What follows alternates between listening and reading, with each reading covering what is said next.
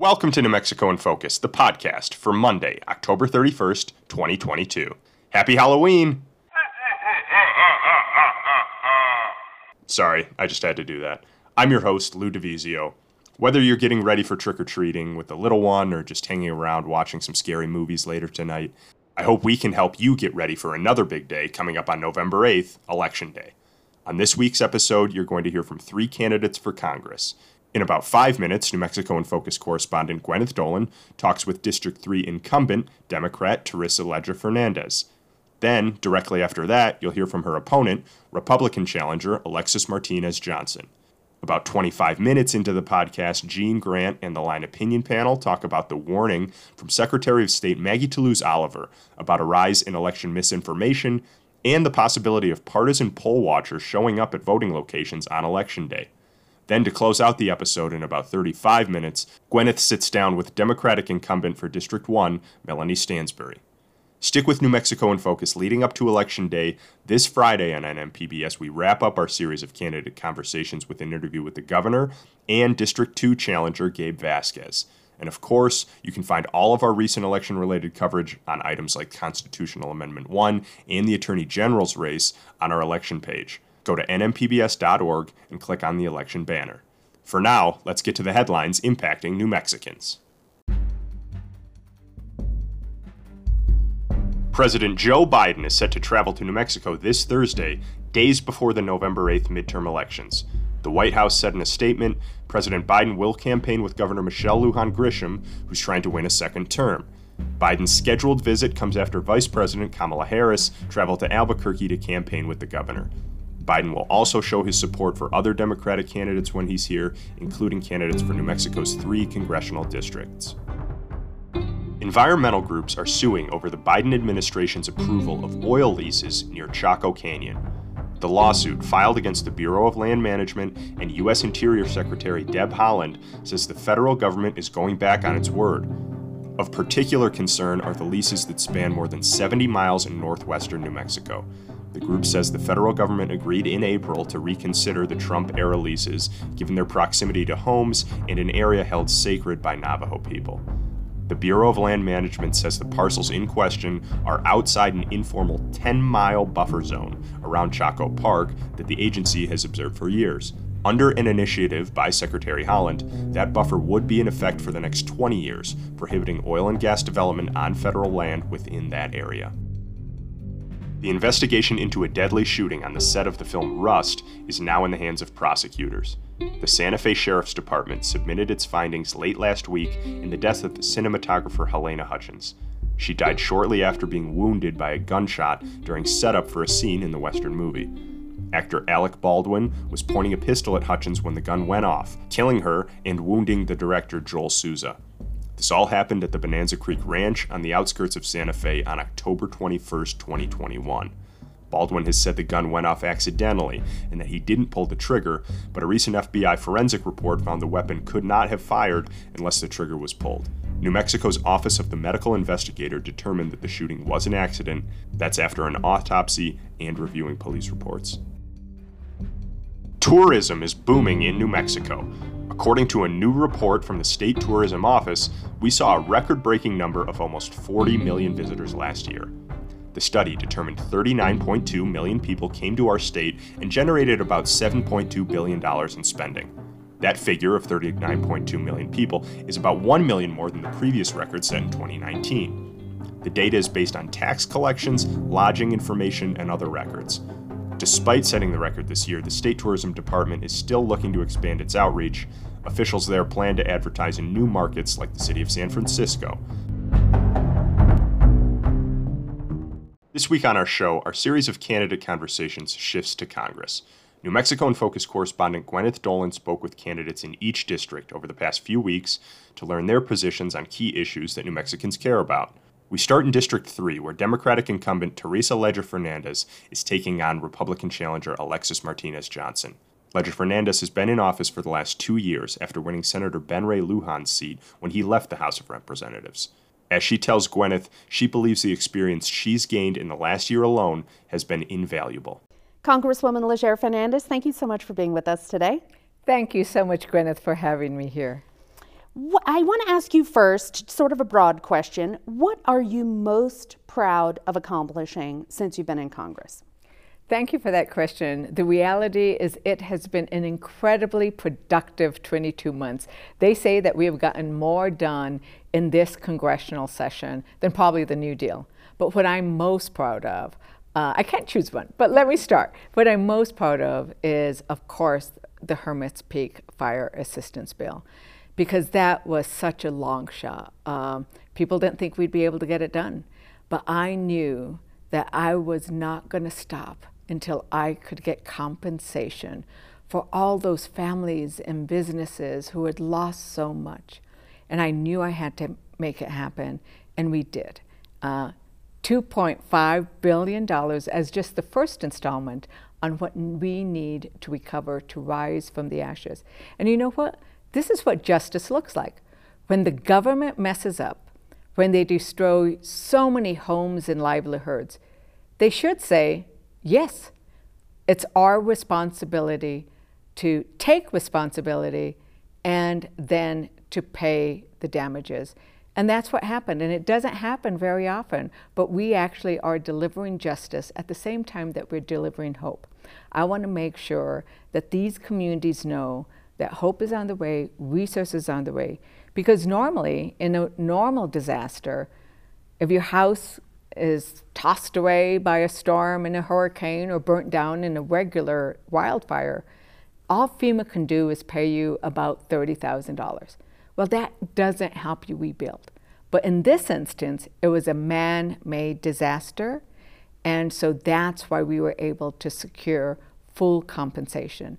And that, of course, is pretty fantastic. And of course, you know, I introduced the bill in the House and made sure every one of our colleagues knew of the disaster and knew what had happened so they could support me in getting it done. And I'm very thankful to Senator Ben Ray Lujan, who introduced it in the Senate, and both he and Senator Heinrich made sure they got it through the Senate. My job was getting it out of the House. You know, I got it out of the House three times. you know, we passed that bill three times you know, but there's so much other work that we've done, you know, from making sure that we deliver water across my district. So from Navajo, where there are too many families without any running water, which is ridiculous and unacceptable, to the Eastern New Mexico Water Project, where there are a lot of straws dipped into that Ogallala aquifer, and it's drying up.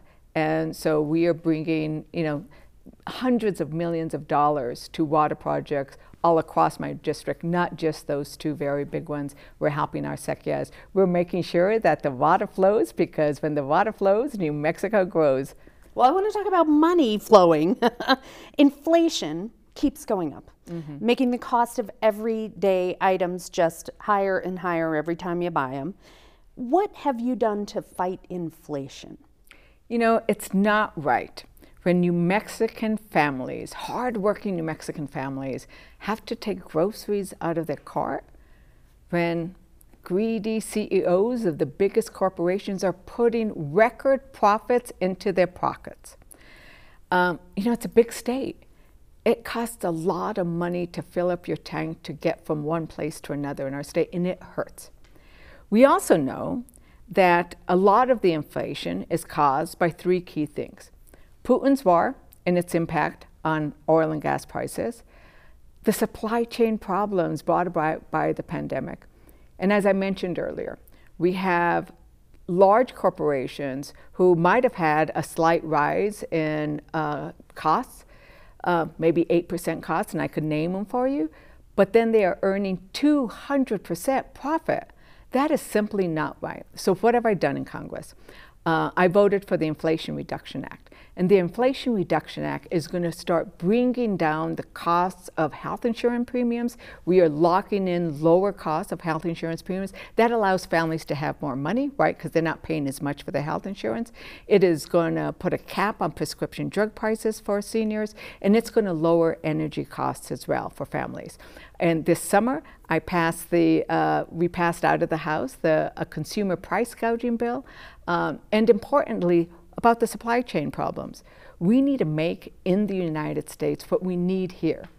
And what I say is let's make it in New Mexico. So we passed the CHIPS and Science Act. And the CHIPS and Science Act is going to address the supply chain issues with regards to chips and a lot of other products. It is talking about investing in manufacturing here. And I wanted to invest in manufacturing in New Mexico, in my district, because we have what it takes, right? We have skilled workers that we can use. We are a transition economy. We have really wonderful universities and colleges, and we wrote that law. I made sure it had provisions that prioritize New Mexico uh, so that we actually use our labs, use uh, our colleges and universities. And so I want us, there's 10 innovation hubs that's to, uh, they're going to come out of that law. I want one of them to be in New Mexico, and we're working really hard to have that happen. So I want us to have an enchanted innovation hub here in New Mexico. We do have a lot of talent here. Um, you know, the average home price in Santa Fe is right now more than half a million dollars.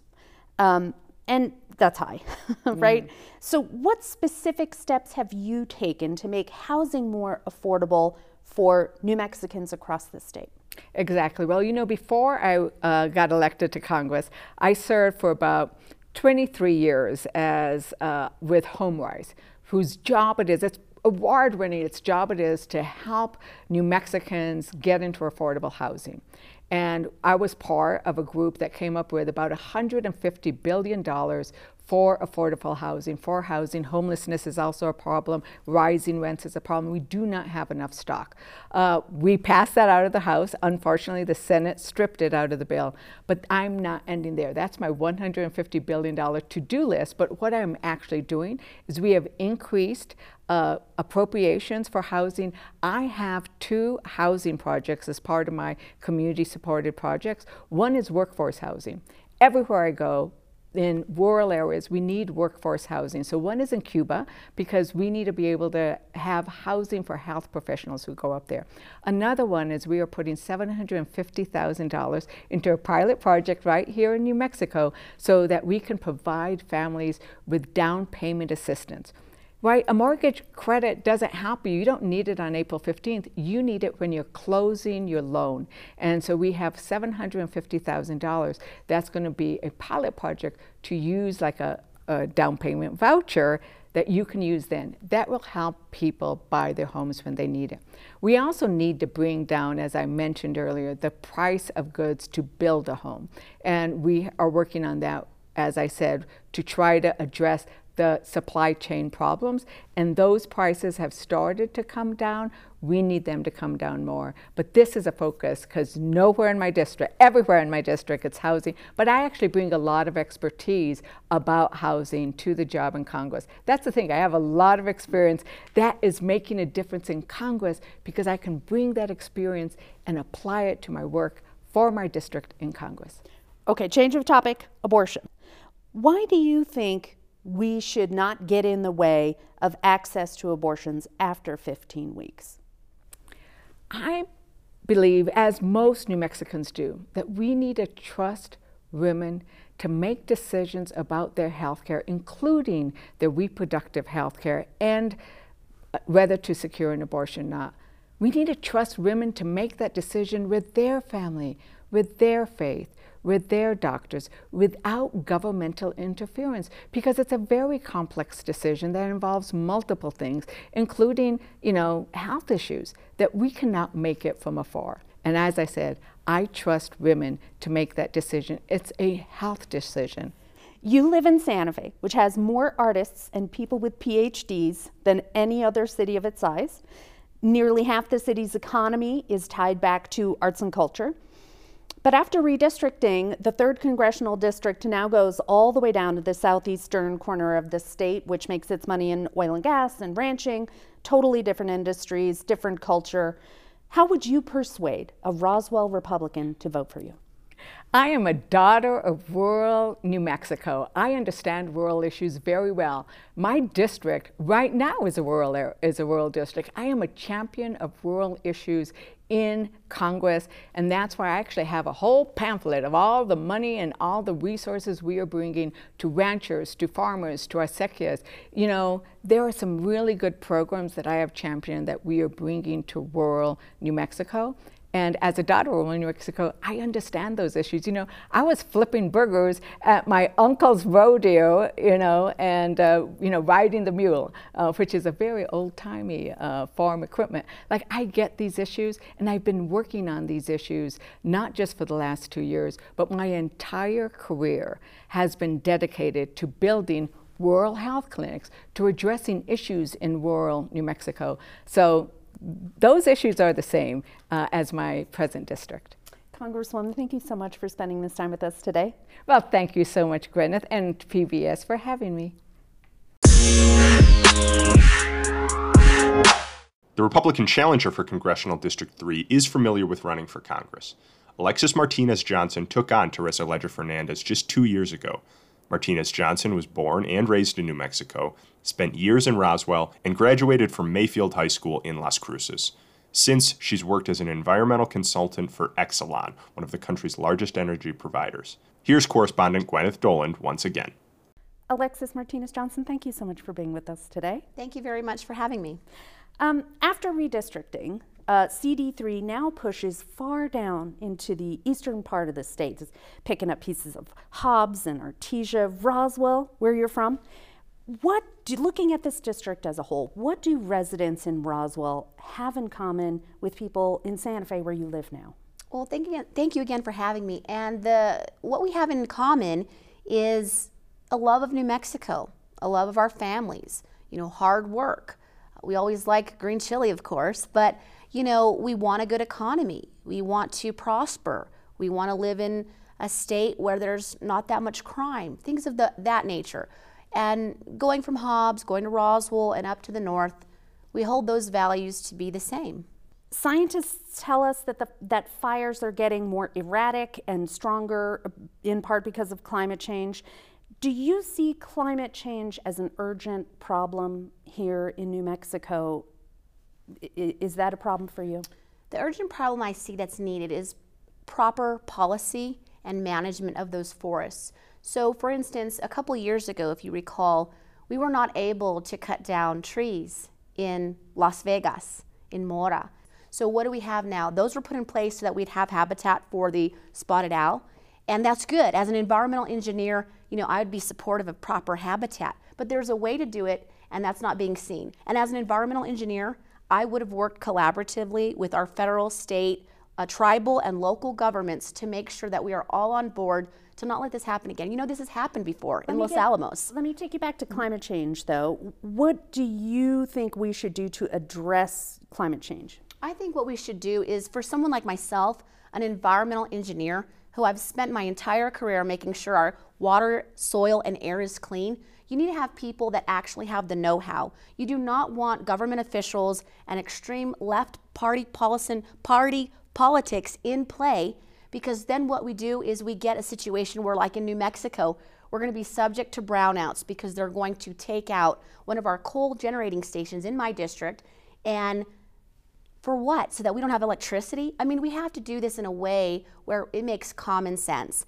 And that's why I'm running, to bring common sense solutions to New Mexico and to really provide expertise in that area. You recently tweeted about another big problem in New Mexico, fentanyl, saying it's time to secure our borders. Now, government data shows that more than 90% of the fentanyl seized at our borders is taken from U.S. citizens at legal border crossings. Are there other ways that you think we can fight back against this drug problem? Well, we definitely need to have a more secure border. And what I mean by that is what's going on right now, what the vice president has said that the border is secure, that's a lie. So we have an administration that is not displaying any type of compassion, and you're letting cartels run this border. We had the largest FBI bust here in New Mexico of fentanyl. You send your children to college, and there is, someone offers them an Adderall, someone offers them a Percocet, and it's laced with fentanyl, and they die. And so this is not really getting a good look. The precursors are coming from China. You know, they're being um, taken into the United States, and the border is not being taken seriously. We need a bipartisan solution, and I'm the type of individual that is looking for that. I was raised by an immigrant from Mexico, and he was not kin to me, but he raised me and showed me what the American way is as far as hard work and determination. And I want to make sure that everybody has opportunity in the United States. According to the FBI, the majority of violent crime in New Mexico is committed by young men in their 20s, not on the street but in the home. And we've long known that domestic violence victims are much more likely to be murdered by their family members if they have guns. Are there any types of gun restrictions that you think could help reduce um, violence against New Mexicans? Well, I think we need to assess those root causes. You know, you mentioned the young men and things of this nature. We need to get to people that are slipping through the cracks. And I would like to have a better economy here in New Mexico where there are jobs. I'd like to make sure that our children are funded fully so that if they are not getting the proper resources at home, that we can come to the table as a community and make sure that these kids come out ahead. You know, I was raised in one of those homes, in a, in a home where my parents did not care for me in the sense of taking care daily for me. My grandparents took care of me. I was raised in a family that was in poverty. And how did someone like me, growing up on the south side of Roswell, come to achieve the situation now where I am seeking to represent the District 3?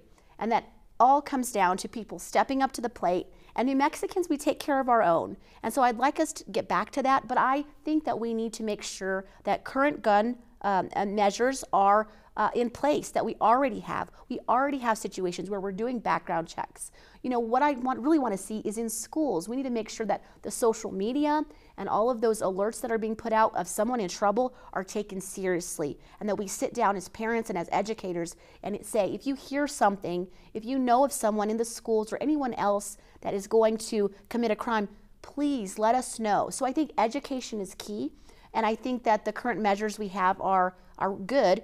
Um, I am a hunter. My husband is a hunter. You know, I also have my firearm for self-defense. And I think that for law-abiding citizens, we put we shouldn't make it more difficult for law-abiding citizens.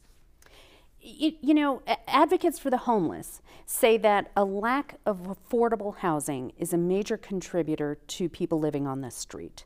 What do you think we need to do what could you do in Congress to help alleviate the homelessness crisis in New Mexico?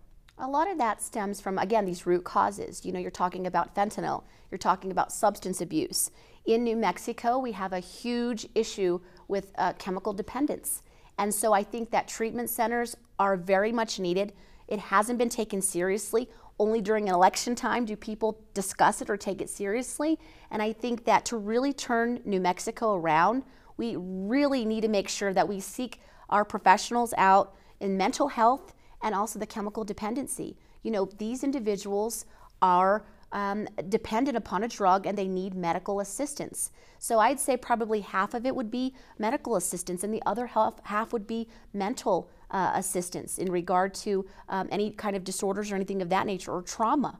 And so funding for that, I would really like to see that, especially for our veterans that have a lot of issues um, coming back from some war-torn areas. And back to your homeless, you know, there are some people that they will not go into affordable housing even if that is provided. And, and for those people, this is what I'm talking about. But quite frankly, we have to tie it in with some type of program where you are working for your keep in a sense. Of course, we all know that we need to come to the table and work together for, you know, our Medicare and Medicaid, our children and our elderly and our veterans. So for them, of course, as a community, we'll step up to the table. In Congress, I will do that. I would like to make sure our health care is um, where it needs to be you know, funding pre-existing conditions. I want to ask you about health care. You know, we've only got about three minutes left. New Mexico has relatively few restrictions on abortion, uh, in stark contrast to some of our neighbors.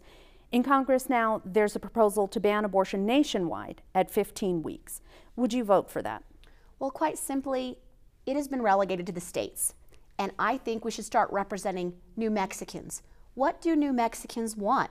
That should be the first thing that you're asking as a person for U.S. Congress or any type of leader here in New Mexico. And quite frankly, when you're talking about ending the life all the way up to the point of 39 weeks, that's barbaric. I mean, you're talking Democrats, Republicans, and independents overwhelmingly do not support up to birth, elective, and they do not support all the way taxpayer funded which but the leaders in this New state Mex are polls, doing. Polls do show us that the majority of New Mexicans support access to abortion. so if you were elected and this came in front of you, would you vote for or against a nationwide ban at 15 weeks? I would vote for what New Mexicans want.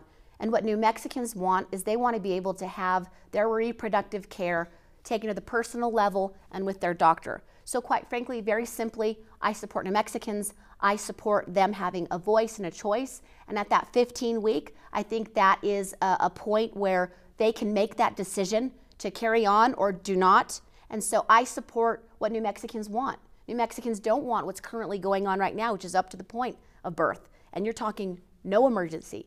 You're talking to someone that has had twins born at 32 weeks, who's fought for their life for more than a month and a half at 32 weeks. Right now, today, you can call Southwest Women's Options. You can say, I have no emergency, the baby has no emergency. Can I walk in and end the life at 37 weeks? And they'll say, Come on in. That's not what New Mexicans want. The nation has become more and more polarized over the years, but we like to think of ourselves as New Mexicans as being more reasonable. Uh, how would you develop working relationships with Democrats in Congress? I already have. Actually, when we're talking about the forest fires that have been going on right now, people know that they can call me, and I'm not even a politician. I'm a wannabe politician, right? So I've had Democrats call me. They didn't vote for me, but guess what? Why would they call me? Because they knew that I would do the right thing. And quite frankly, we need a check and balance on representation. And I would be that check and balance to any president that we have now or in the future. And we need to stand up for New Mexico. So I've worked with Democrats, Democrats in Santa Fe, all the way to Roswell, know that I represent New Mexican families. And I don't ask any child, are you a Democrat? Are you a Republican? before I help them. And I think today, when we see the governor come out and say those Republican attackers, you're talking about families. You're talking about my child sitting over there. We are those Republican families, and we want solutions. We don't want talk and we don't want party fights. We want solutions for New Mexico, for better jobs, for an economy, for a safe environment, and to educate our children.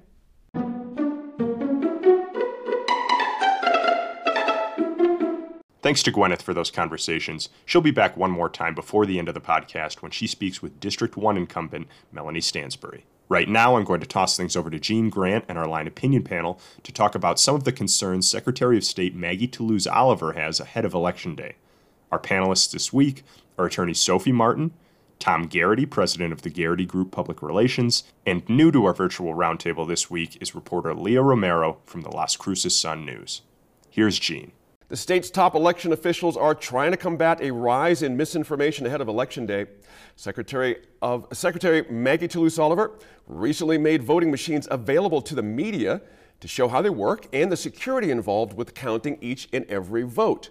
Now, Sophie, I, I just got to ask: Was this a necessary move to ease people's concerns? Is it enough? I mean, how, do, how, how would you place what the uh, Toulouse Oliver folks are trying to uh, get across up there?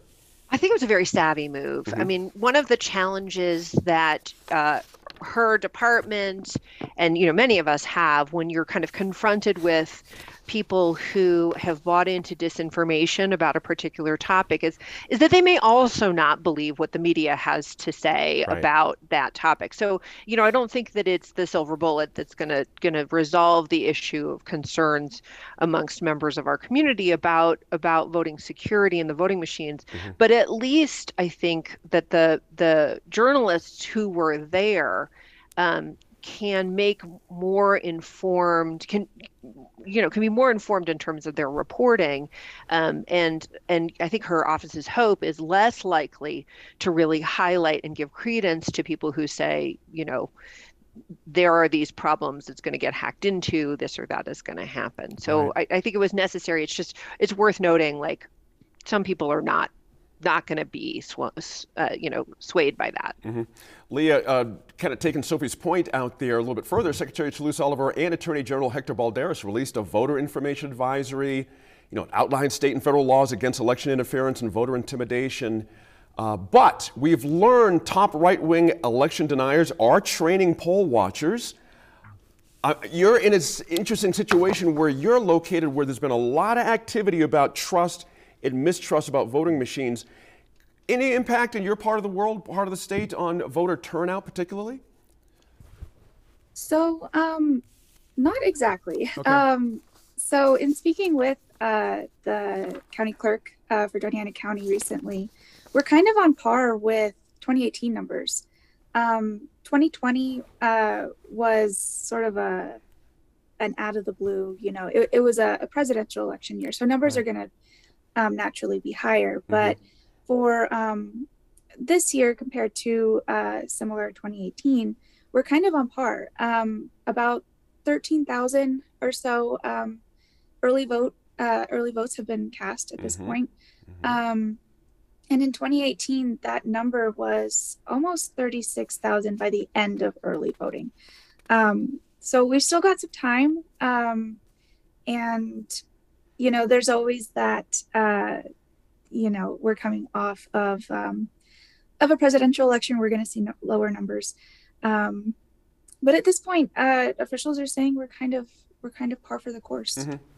Tom, um, Cleta Mitchell, the Republican lawyer who advised uh, President Trump to challenge the 2020 election, said in a video interview with Steve Bannon, of all people, that she and others are training poll challengers in New Mexico by name in other parts of the country. I ask again, should we be concerned here? We don't know what their goal is, being a poll watcher, so to speak, but is this enough to be worried? Well, you know, I think we all need to be engaged and involved in the electoral process. Mm-hmm. You know, um, you know, I um, people have forwarded me emails that uh, went out looking for you know poll challengers, poll watchers, and stuff. And you know, I think that you know the point that you brought up earlier, mm-hmm. uh, as far as um, you know that you know as far as building the the event that the uh, Secretary of State had to basically build awareness about the voting machines. Mm-hmm. Um, I you know it was a it was a solid move. Um, however, I think that that a lot of the education focus right now is on the election deniers. Mm. Uh, you know, how do you take the teeth out of their particular argument? Right. Instead of providing an overall education to the general population, because the greatest issues, as as uh, Leah and Sophie have mentioned, uh, that the voting systems are facing in New Mexico is understanding and trust. Mm-hmm. Uh, you know, and everybody is a lot of the discussions from government officials are being focused on that trust element. And government officials just aren't a trusted element. Right. Uh, so what needs to happen is is that you need to go back and create a similar based understanding and you know of what is the electoral process? How does a voting machine work? Mm-hmm. and you know the secretary of state has definitely started that conversation which is important. But you know the whole context of trying to reach the new the average New Mexico voter is is very difficult because the words and terms that are being used are those which are pretty foreign to people yeah. even who follow uh, different parts of the electoral process. Mm-hmm. Uh, you know, what is a presiding poll judge? Uh, and then you know, and then there are different phrases that are being used as well, like uh, uh, voting system certification committee, election mm-hmm. assistance commission, voluntary mm-hmm. voting system guidelines, and these are these words all obviously tie back to different aspects of the electoral process as far as the way the voting machines, the voting process works. But those words tend to intimidate a lot of people in New Mexico from being engaged in the system because they don't understand what those words are. I have to agree with you. That it did sort of strike me as this was rolling out. Uh, who are you talking to here exactly? Talking to media people is one thing. Talking to the general public is another thing. Uh, that's for sure. Uh, Sophie, let me lead you to this point too. What about election? Uh, I'm sorry, the election workers. I, I, I was really struck that the Toulouse, Ms. Toulouse Oliver said her office will have a virtual situation room connecting law enforcement and other officials with local, state, and you know, that seems like a really good idea. I'm curious your your take on it.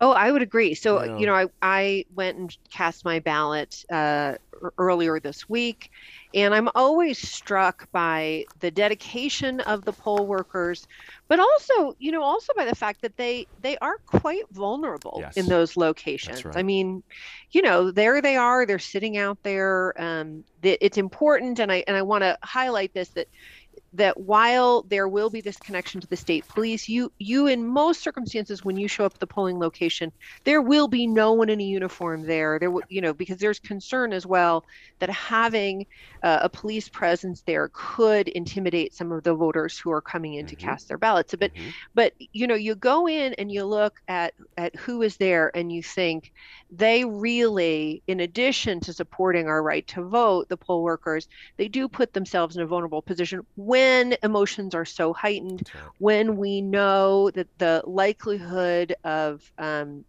disruption it seems higher this year than it may have been in past years. So I'm relieved that that idea, that you know, the they're not calling it a war room, whatever they're calling it, but sure. that, that idea of the, you know, the integration of these different systems, the communications um, are going to happen. I hope that it isn't necessary, but I also hope that it's something that they continue in future elections. Good point. Um, because yeah. we need to be protected as voters, the poll workers, the whole process um, needs to be needs to be safe for everyone involved. Fair point there. Uh, Leah Romero, I'm interested about what, ap- what happens after Election Day during the certification process. As you know, Otero County commissioners only just approved the 2020 election results after a court order. And there's, you know, certainly there's a concern something similar could happen in Torrance County now. Are, are you concerned about another repeat of the situation that you had in, in down your way? Because that got ugly for a lot of people. It did. Um, you know, that's I feel like that's always a concern. Mm-hmm. Um, I mean, now, especially in recent years, that's always a concern. Um, you know, we've had some changes on um, county commission boards, right. and uh, we've seen some people come in, come out. Um, so who who who knows? Um, mm-hmm. You know, it it could be um, particularly down here in CD2, um, something that we see. Yeah. Um, but you know, it's it's something that, uh, like I said, it is becoming um, something that you just anticipate. Yep, exactly right. Thanks to our line opinion panel. Thanks to Jean and the panel. If you have any procedural or logistical questions about the election, we have you covered. Just head to nmpbs.org and click on the election banner. That will take you to our election page where you can submit any question that you might have. We'll do everything we can to answer it and get back to you via email or social media. Now it's time to get back to our final candidate conversation for the week with District 1 incumbent Democrat Melanie Stansbury. We also arranged an interview with Republican challenger Michelle Garcia Holmes, but she demanded to see our questions ahead of time. As a policy, we do not disclose interview questions to candidates for public office during an election season. We explained that to Ms. Garcia Holmes, and she ultimately refused the interview. For that reason, this interview with Representative Stansbury is our only candidate conversation from Congressional District 1. Here's Gwyneth.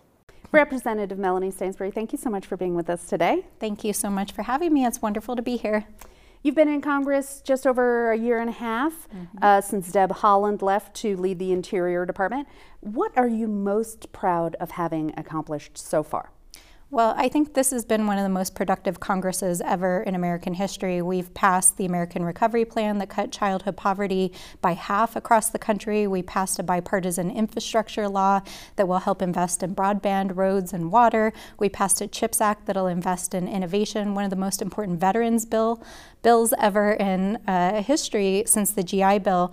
But I think some of the things that I'm most um, proud of is the work that we've been doing for New Mexico. So I passed three water bills out of the House that will help to secure our water future for New Mexico. We just brought $2.5 billion home for families who are impacted by the fires up north. And I've been fighting to bring home community funding to tackle public safety, the fentanyl crisis, homelessness and housing insecurity, food insecurity issues, and of course, course, invest in our youth. So that's the work that really I think gives me the most meaning and gets me out of bed every morning. What specifically have you done for New Mexicans on, on inflation, and what more will you do to help uh, bring those prices down? Well, New Mexicans are really, really struggling right now. And as somebody who grew up in a working class family right here in Albuquerque, I grew up in the North Valley and the West Side, and with a single mom who really struggled to make ends meet. I grew up digging trenches, working for our extended family's landscaping company, and helping my mom with sewing. She had a small sewing business. And so I really know personally what it's like to try to, you know, make it work when you're struggling economically. You know, right now we are recovering from the biggest disruption in our economy and workforce that we've seen probably since the Great Depression.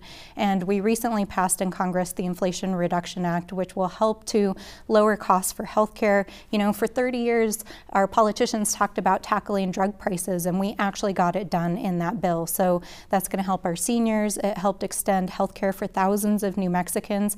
And the other bills that I was just talking about are going to lower costs for household energy, help our um, families here in New Mexico switch out their appliances. So we've passed a lot over the last year that helps specifically with household costs. But over the long term, you know, New Mexico is a place where we're resilient, we're brilliant, we're creative. And I think the real question is how do we build a more resilient economy for New Mexico? Even after the last economic downturn, it took years for our economy to recover. And so that's why investments in the supply chain, in small businesses, which are the backbone of our economy, in rural revitalization, and that infrastructure are really critical because we have to build a more sustainable economy for our people so that they can thrive. You mentioned uh, the fires, and, mm-hmm. and climate change was a major focus of the Inflation Reduction Act. Mm-hmm. Um, how do you see climate change as an urgent problem for New Mexico? Well, I think obviously this year has made the climate crisis very apparent for all of us from these catastrophic wildfires, which are the biggest fires that we've experienced in our state ever in history. Thousands of families displaced in the north and in the south. And of course, the really strange water patterns that have impacted everybody from the Rio Grande drying in Albuquerque earlier this summer to the catastrophic floods that we've seen in these burn scars up north. And all of this this is the signature of climate change. And as somebody who is a science professional and a water resources professional who's worked on these year on these issues my entire career, you know, I believe that climate change is urgent. The science is clear. It's already impacting our communities, and that's why we passed the Inflation Reduction Act. It includes not only the most significant investments in climate change in American history, but ever in the history of this planet by any nation. And so that bill is going to help us make those transformational investments in our clean energy economy, help our communities who are transitioning to clean energy, economic opportunities, create jobs, and of course, invest in the resilience of our communities from wildfire recovery to drought resilience.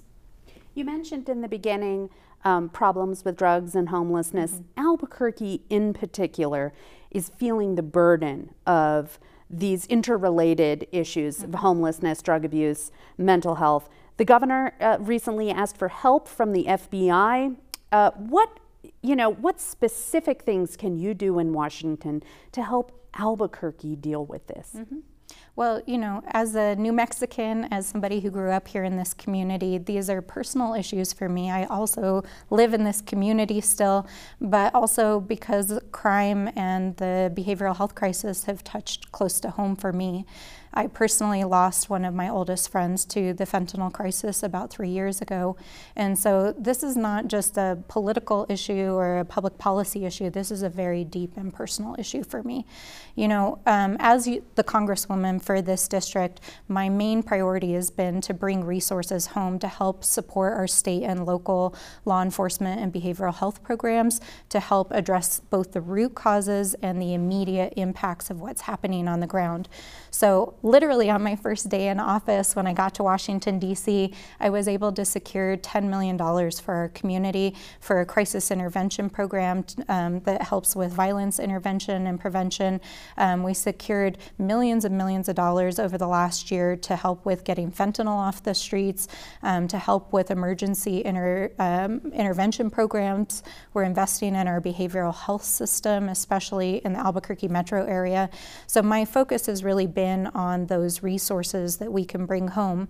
But the other major thing that we've done is just a few weeks ago in the House, we passed a major public safety package, and it included several bills, including one that will help us um, you know, provide retention and recruitment opportunities to increase our public safety uh, individuals who are out there on the streets and help provide better training so that, um, you know, as um, our public safety officers are dealing with issues out on the streets, whether it is you know, dealing with violent crime or a behavioral health crisis, um, we really have the resources and training to deal with that.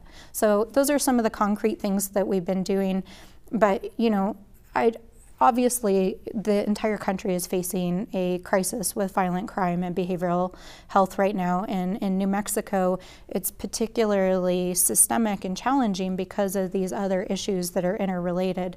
So that's why we've also been working um, with our behavioral health and homelessness organizations to try to address affordable housing issues and homelessness food insecurity issues improving our education system and also providing youth opportunities across our communities.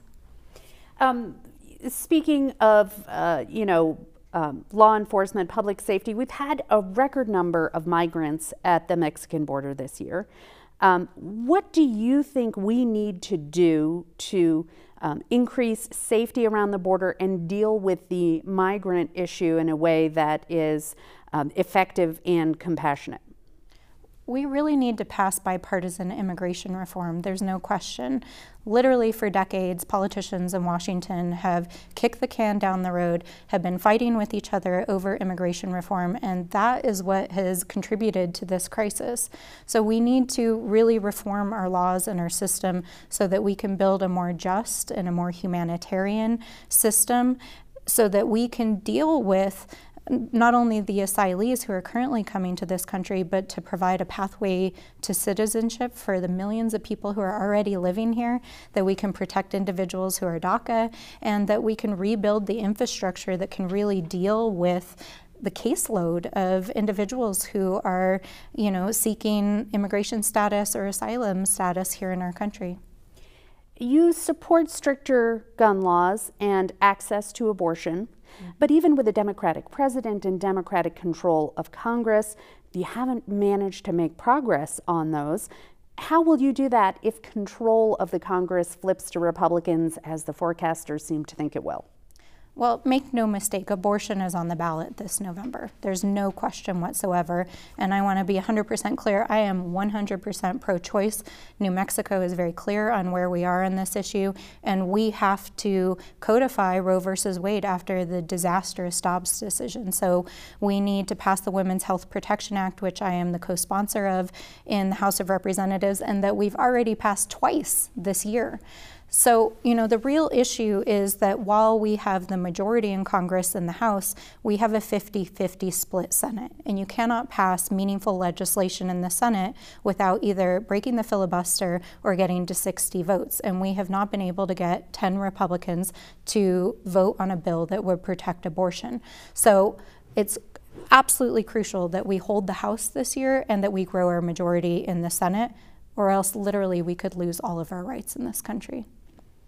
You grew up in Albuquerque, as you said, but recently redrawn lines for this district uh, stretch it all the way down to Lincoln County now, uh, close to Roswell and Alamogordo. What is your pitch to Republican voters in these new parts of the district? I'm so excited to be able to work with all of these different diverse communities. And you know, our new district includes not only the Albuquerque metro area and Rio Rancho, it goes, as you said, all the way to Roswell, where my grandma lived when I was growing up, Lincoln County, it goes out to Santa Rosa, up the Anton Chico, just south of Las Vegas. So it's an incredible diversity of communities, uh, including several tribal communities.